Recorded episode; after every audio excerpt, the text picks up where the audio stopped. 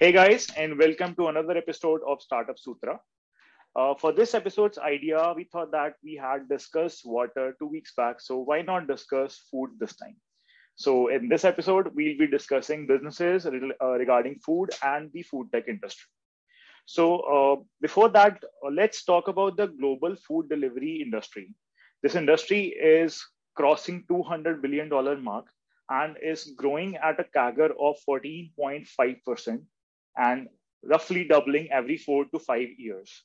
In 2026, it is expected to reach a $465 billion mark. When we talk about India, Zomato and Swiggy are the two names which have majorly contributed to its growth. And as we know, we all understand that uh, household income in India is increasing, the lifestyle is improving. So this industry is surely going to grow further.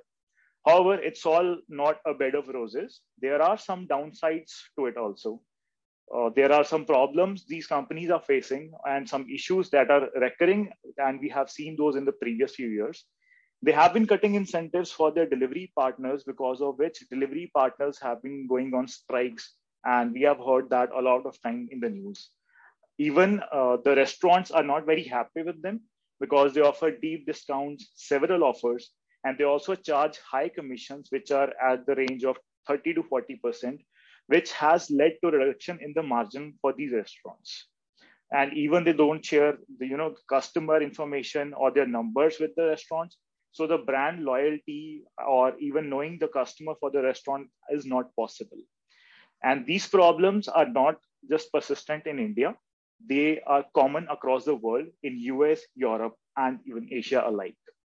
Even two years back, the National Restaurants Association of India had launched a campaign called hashtag logout campaign to protest against these aggregators. So given though that we have so many problems, that it calls for an idea, a new business, which can act as an anti-food delivery app. The idea, the first idea of this episode called Snack Pass started in 2017 and it started out of a need because of slow food delivery and expensive food delivery, even for people when they're ordering very small items. So it started in Yale University initially, uh, their head office located in San Francisco, California, as of now. And in 2019, they had 75% penetration rate in 11 universities where they operated. Right now, they boast about very high margins because it's not a food delivery app. In this app, what you do is you order your food and then you go pick up yourself. So the delivery cost is reduced. There's no delivery cost there. The discounts can be higher. And uh, even the customers can uh, have a loyalty towards their uh, restaurants from which they are ordering because it brings back that social connect element. This app also launched a loyalty program which was based on uh, the respective restaurant itself wherein if you order, let's say, five times from a restaurant, you get a free coffee from them. Again, getting back that customer loyalty thing and also making the restaurants happy. What do you think about this idea, Anirudh? I really love this concept uh, because of multiple reasons. So, first thing is that the commissions of these food delivery apps have been increasing dramatically over the years, and because of that, today uh, these restaurants have to pay anywhere between 30 to 40 percent commissions to these companies so it's a win-win situation or win-win solution for everybody. So on one hand you are reducing the uh, you know load or the financial load on these restaurants by charging them less commissions. Secondly what you're doing is that instead of giving the money to the food delivery apps you are kind of splitting the money between the restaurant and the consumer. So because the consumer is going himself or herself to the restaurant to pick up the order hence they are able to get these discounts and the third interesting thing that I like about SnackPass is that their focus on universities in the beginning and how they utilized the, so, uh, the social element of it. So uh, if you look at SnackPass, basically they have this coupon sharing uh, system where you can share those coupons that you have earned or those discounts that you have earned with your friends. So uh, because of that, it adds that another layer of you know social interaction, which I think is a very interesting strategy especially for college communities because uh, word of mouth is probably the best way to grow inside uh, a university or a college campus right Right, exactly. That's what I was going to mention. That not just giving a tangible advantage to the restaurants by providing them repeat business through their loyalty features, they have a social feed also, wherein you can see what your friends are buying, where are, they are going out to the restaurants, and even you can see if they are, you know, uh, giving out their uh, loyalty points or these reward points to someone else, which again becomes kind of a you know a gossip thing to do and creates a network effect for them, a network marketing effect. Yeah, I think uh, you know what you can do is probably partner with NRAI and they will help you promote your uh, anti-food delivery app because right now they are frustrated with all these you know food delivery companies. And the, another problem is that these food delivery companies today are not sharing their data. So another thing that has happened is that now the restaurant owner is unable to access his or her own restaurant's data because now it has become a proprietary data for these food delivery companies right so all right let's move on to the next idea which is also a very interesting idea that we found out uh, so uh, let me give you some uh, you know background to this entire story so in uh, november of 2020 mr beast launched his own burger brand called Mr. Beast Burger. So initially he started off with 300 locations. So right off the bat, they were opened up in 300 locations. And today, within 1.5 years, they have grown to 1600 locations across the US. Okay.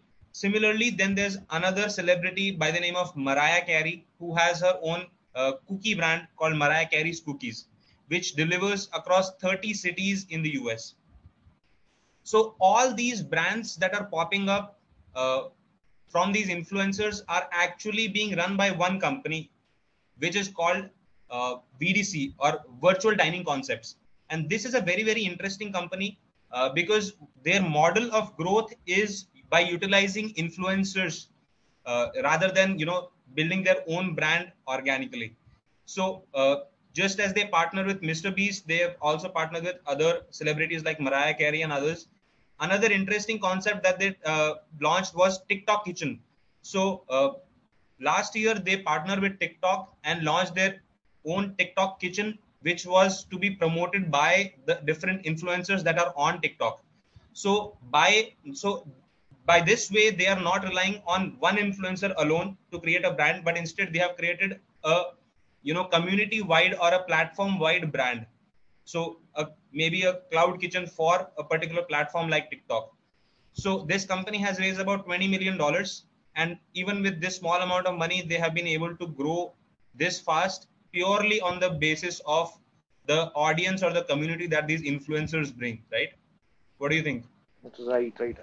I think it's it's become a journey of an influencer to uh, make their own brand or to launch their own brand in partnership with someone who can help uh, totally you know handle the backend thing and this is like a kind of an influencer journey which most of the influencers are doing right now they do the ads and then later they are launching their own brands by their own names using their own audience. And for them it makes sense because they basically are influencers or content creators and their primary focus is towards that. And they don't want towards to deviate marketing. from that and get into you know building a brand or building a business. So that can be kind of outsourced to these companies and for them also it makes a lot of sense because they are able to leverage that audience and grow very very quickly right? Exactly exactly. So what do you have next for us? Okay the next idea building upon the cloud kitchen idea. Uh, we have a company named JustKitchen which was launched in 2019 and it is a very unique take on the franchising model in this on demand delivery era. They have right now around 16 brands under their umbrella, and their franchisee model is kind of hub and spoke model. What happens here is whatever major preparation or initial preparation of the food or of the raw material they do, that is done in a hub kitchen, which is a big kitchen. And then they uh, dispatch all these raw materials, which are to be given just final touch in their franchisees, in their cloud kitchens, which are the spokes or the spoke kitchen for this model, from where delivery could be done in that particular region, which is very close to that spoke kitchen, and the de- delivery timings could be reduced to half also. So, very interesting idea here. And brands that they select, which would be serving through those spoke kitchen, depend upon what is more frequently ordered in those areas. While the hub kitchens, they serve most of most of their uh, you know they serve mostly for uh, research and development and high level production of the uh, product. Now, in this idea, JustKitchen, what is doing right now, they are actually franchising these spoke kitchen operations to several other companies. And what they do is they handle all the operations, major of the operations. They provide them with their software, they provide them with their branding, they do the marketing for them. Even the packaging they provide them with, recipes are from the company itself, and they even provide some of the management to help run their daily operations. And even their delivery partners are again JustKitchens itself. So a company can rightly own a franchise for a spoke kitchen from JustKitchen, which uh, operations and the training will completely be provided by JustKitchen itself.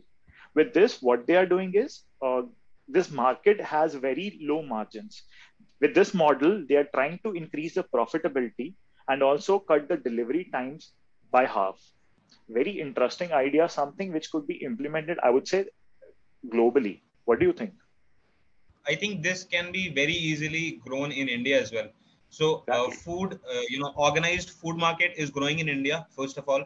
Secondly, the cost of owning a physical restaurant versus the cost of owning a cloud kitchen are very drastically different. So, it costs you as low as one third or one fourth of the cost of a physical restaurant to own a cloud kitchen. Okay. So, anybody who wants to get into the restaurant business can uh, get in at a much lower cost. Secondly because of this what has happened is that a lot of people are actually getting into it. And what that has created is a problem of oversaturation. And because of that only smart uh, you know business models or smart concepts will now be able to be successful. And for that if you have a big company that is providing all these services you know they're creating the brand they're creating the recipes they're doing the marketing for you. So that you know reduces the burden on you. So all you have to do is you know follow your passion which is to run a restaurant to cook food. So you can focus on that and uh, you know delegate all those other responsibilities to other people right? Right. A great model i would say. And it does increase you know the per square footage uh, i would say revenue or the profits for the market and india i would say is very ripe for such a market or for such a growth. Another interesting thing is that from that same kitchen you can run multiple food brands. So you can get multiple food exactly. franchisees from the same location. And that will also increase the you know uh, revenue per unit uh, exactly. or per square foot of the kitchen. Right. all right. So let's move on to the next idea which is also a very very interesting concept. And i love this particularly because of my love for sustainability and how the environment is being harmed and if we can find some innovative solutions to that and this is one of them so this company is called incrEDIBLE eats which was founded by Dinesh Tadepalli. And he actually appeared in the 13th season of Shark Tank US and he raised $500,000 from Lori Greiner for 12% stake in his company. So, what Incredible Eats does is they are focusing on creating edible, uh, you know, utensils or cutlery as an alternative to plastic, uh, you know, single-use plastic uh, utensils which are usually thrown away and end up in the environment. So currently they are uh, starting off with edible spoons, and that is what he pitched uh, on Shark Tank as well. So they follow both B2B as well as B2C model. So they are selling directly to shop owners. Uh, so suppose ice cream, uh, you know, chains or ice cream locations, and other such uh, food locations that might require you know spoons on a regular basis. And now they are adding straws, spokes, chopsticks so you can eat the chopsticks after eating your noodles, uh, knives, even bowls. So, and why this makes a lot of sense is because the sheer amount of plastic that is ending up in the environment.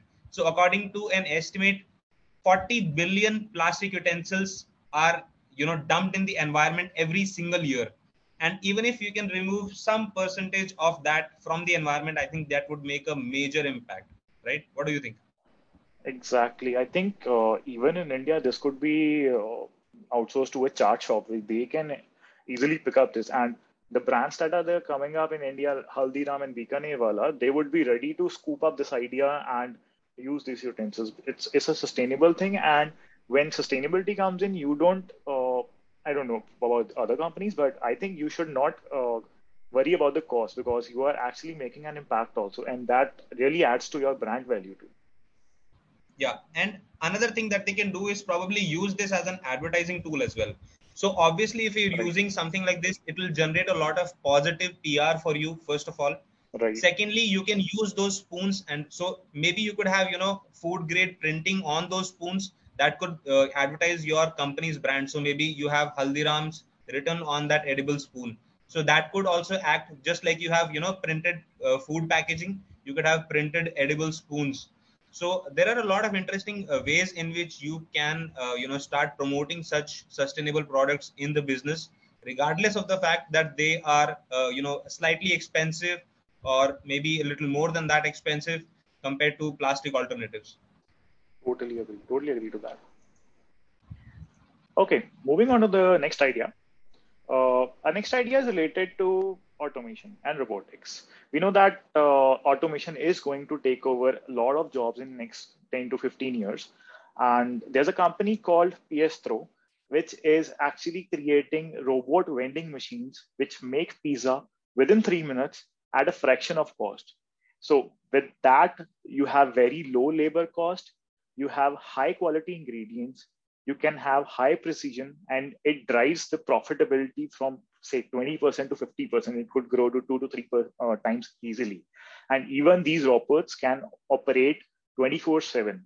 So your chain is going to be open for 24 7 if you work on that.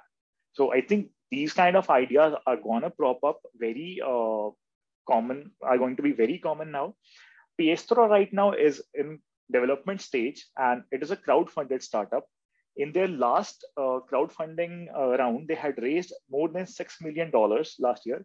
And they're currently uh, is still in uh, crowdfunding phase and people can really uh, you know, contribute or invest in the startup. And even while they are in the development phase, they have raised like $580 million worth of commercial contracts from businesses. And it's really going to benefit uh, the you know the companies who are going to use this because they can make high quality products with very high precision. It will reduce their uh, labor cost. It will provide them with better estimates. So operational costs will also come down. And even with this they can use good quality or better quality ingredients. What do you think? Okay so first of all there is there is a significant shortage of labor in the western markets people don't want to work these long hours these grueling jobs. So it makes a lot of sense for these companies to you know shift to food making robots. Another thing is that products like pizza are very standardized foods. So you can you know specify exactly what is the diameter of the dough going to be how much cheese you have to put on top how much sauce you have to add. So all that can be calibrated. And with that you can have a very high level of precision which is uh, you know you can't have that kind of precision with human labor. And because of that the chances of error are reduced. And because of that you can uh, you know save a lot of money uh, on the wasted food products or the wasted uh, raw material that might have happened due to human labor.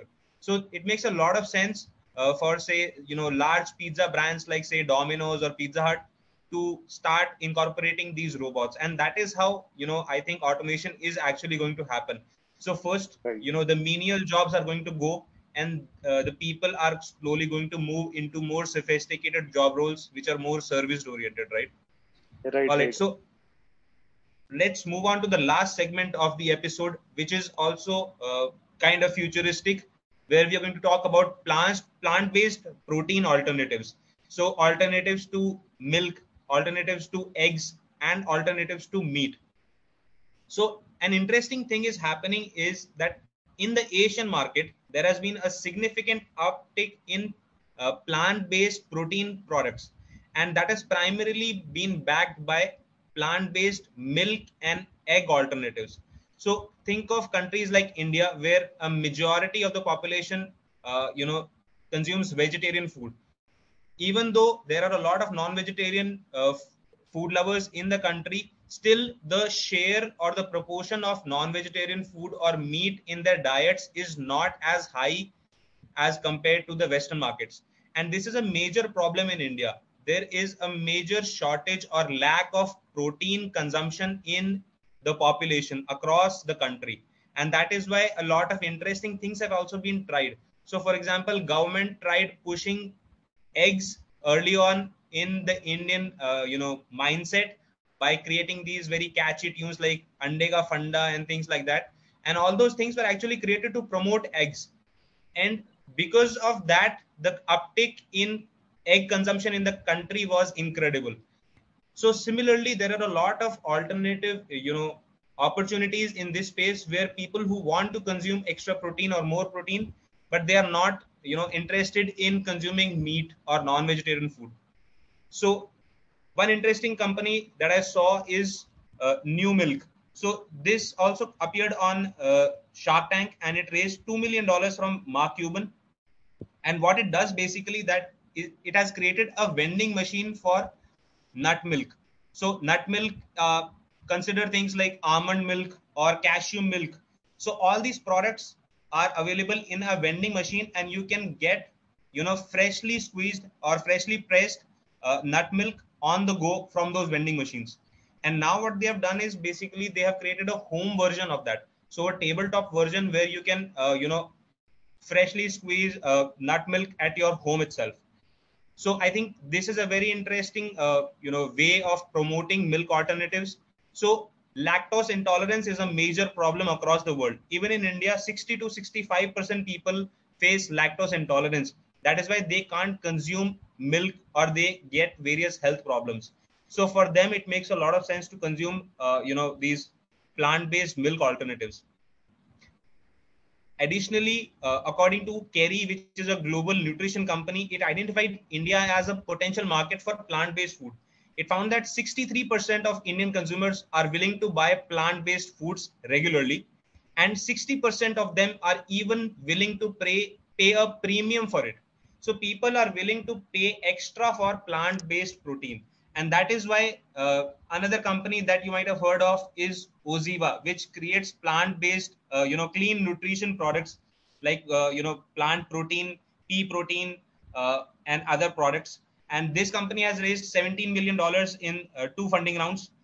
Another interesting company is evo foods which is an alternative to egg and which has recently raised 6.2 crores in a pre-seed round. So even though they are not actually in the market yet they were able to get money for their idea because of the sheer amount of opportunity and scale that can be achieved even in the indian market.